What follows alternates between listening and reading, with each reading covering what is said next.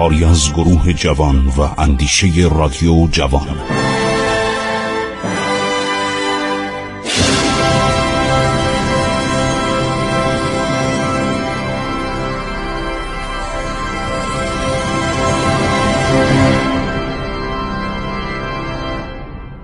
بسم الله الرحمن الرحیم. با سلام و عرض ادب خدمت شما شنوندگان عزیز خسرو معتزد با شما صحبت می‌کنه. داشتیم درباره ککسپون یا تیسفون یا مدائن پایتخت ساسانیان صحبت می‌کردیم. عرض شود که ساسانیان میان دو رود دجله و فرات رو که حاصل خیز بود. الان هم بین النهرین واقعا نواحی اطراف فرات و دجله حاصل خیزه بهترین محل برای رویارویی با روم یا ابرقدرت آن زمان غرب یافته بودند. چهار قرن رومی ها با اشکانیان جنگیده بودند. تیسفون رو نگه داشتن چون انقدر این تیسفون اعتبار داشت نمی‌شد پایتخت رو عوض کرد. ولی تابستان ها می‌رفتن همدان می‌رفتن استخر. شهر استخر فارس می‌رفتن. از نظر آب و هوا تیسفون خیلی خوب بود گرم بود ولی خیلی خوب بود. از بس در آنجا باغ درست کردن بوستان درست کردن باغ گوزدان فکر کنید یک پارک طبیعی بود به نام باغ گوزدان کسی هم جرأت نداشت شکار کنه گوزدان زیبای ایرانی رو. بعد آن طرفتر فیلخانه آن طرفتر تا دلتون بخواد جاهای قشنگ.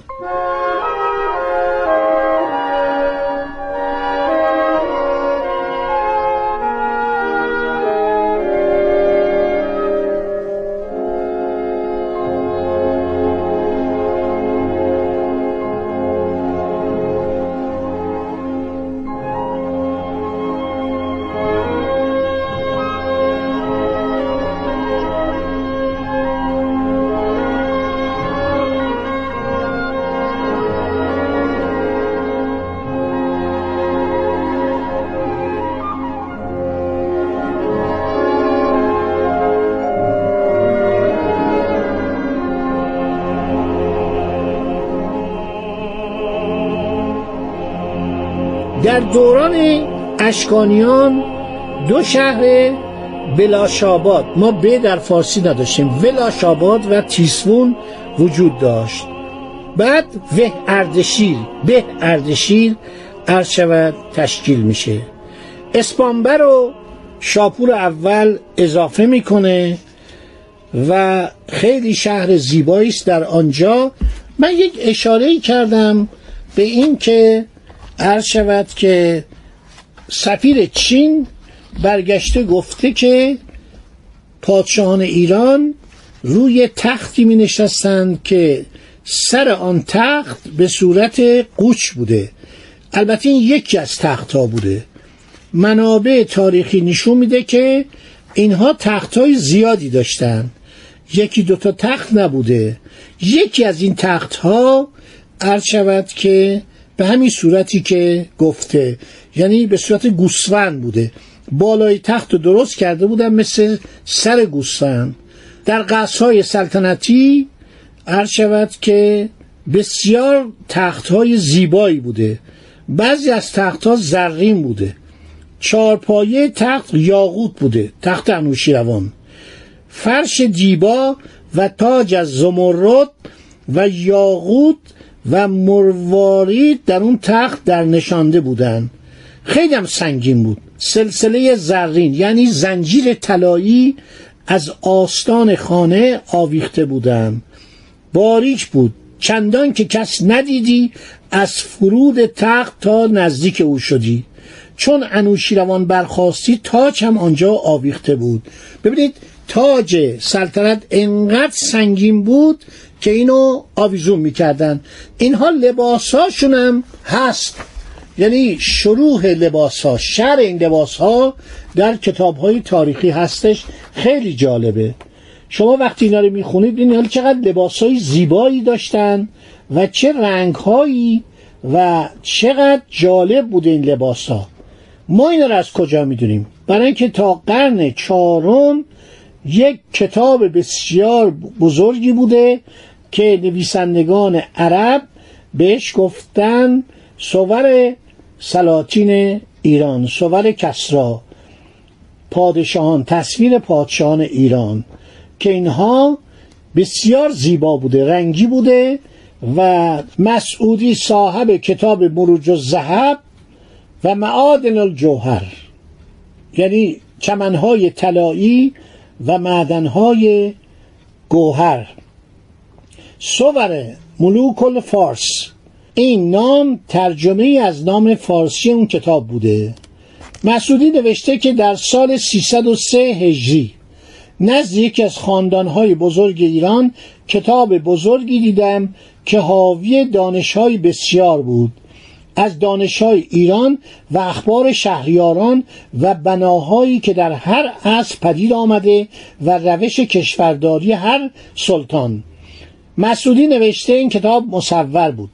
در آن شمایل 27 پادشاه از خاندان ساسانی نقاشی شده بود.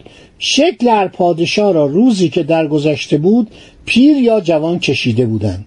با زیورها و تاج و آرایه ها و رنگ ریش و رخساره او. این شهریاران 433 سال و یک ماه و هفت روز سلطنت کرده بودند.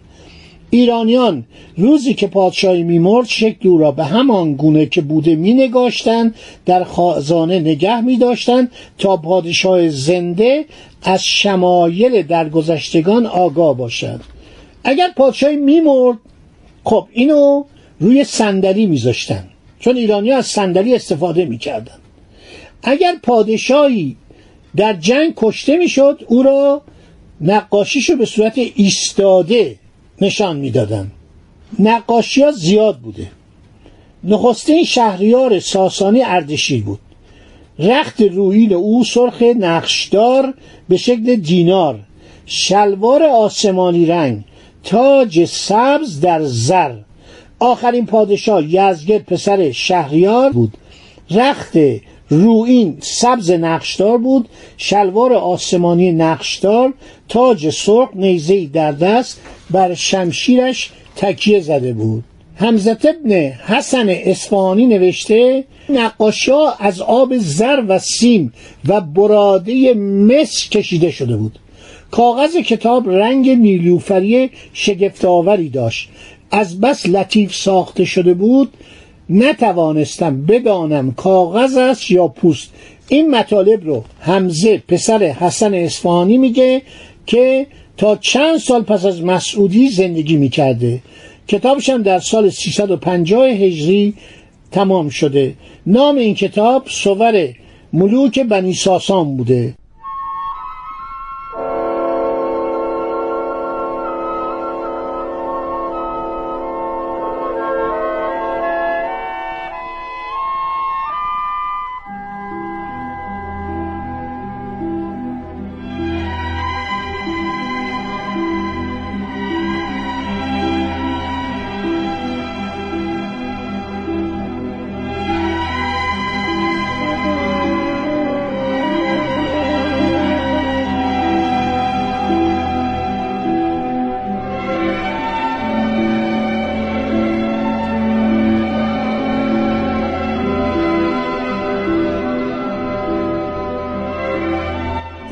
ما چند تا نتیجه میگیم اولا ایرانیا لباساشون خیلی قشنگ. بالا پوش داشتن یعنی کت. و شلوار داشتن به رنگای خیلی زیبا خیلی قشنگ. و بعدم نتیجه می‌گیریم که نقاشی در ایران خیلی پیشرفته بود. یعنی یکی از هنرهای پیشرفته ایران عصر ساسانی نقاشی بود. کاغذ کتاب نوشته رنگ نیلوفری شگفتآوری داشت خیلی لطیف بود. این کاغذ از چین می آوردن اردشیر بابکان در کتاب در اون کتاب شمایل ملوک ساسان آورده شده که اردشیر بابکان از 226 تا 240 بوده. هر شود که دارای نقش دینار شلوار آبی تاج سبز در زر ایستاده نیزه در دست. شاپور هم نیزه در دست داشته. رخت روینش آبی بوده شلوار سرخ زربفت داشته تاج سرخ آمیخته به سبز ایستاده نیزه در دستش بوده.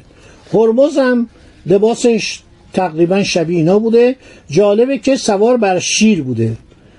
بهرام پسر هرمز که این پادشاه ایران بوده بیشتر اینا رختاشون لباساشون سرخ بوده شلوار سرخ داشتن تاجش آبی رنگ بوده در میان دو کنگره از زر.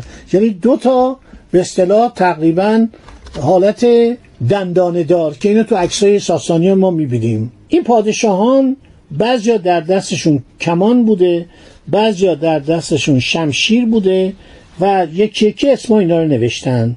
بهرام پسر بهرام پسر بهرام میشه بهرام سوم. قبل از این بهرام دوم بوده بعد خود بهرام پسر هرمز بوده نرسی پسر بهرام بوده هرمز پسر نرسی بوده شاپور هوی سمپا. یعنی شاپوری که شانه ها را سوراخ می‌کرد. همون شاپور دومه که تاجش بسیار بزرگه و پیرامونش زرین بوده و میانه دو کنگره زر و ماه نوع زرین قرار داره قرص کامل ما. اینا خیلی عکسای جالب نقاشای خیلی جالبیه. نقاشان قرون اخیر از قرون جدید که شروع می‌کنن به نقاشی عصر ساسانیان از اینا استفاده کردن اروپایی بعدم نقاشان ایرانی. شاپور پسر شاپور اسای آهنی داشته. نوکش سر پرنده استوار شده بود. دست چپ رو بر دسته شمشیر. آدم وقتی اینا رو می‌خونه فقط یک نقاشی پیدا بشه اینا رو دوباره بکشه. خب پادشاهان بست. 27 نفر بودن. 25 تا مرد و دو تا خانوم بودن. دو تا به از بانوان بودن. حمزه اصفهانی میگه من 26 پادشاه رو دیدم.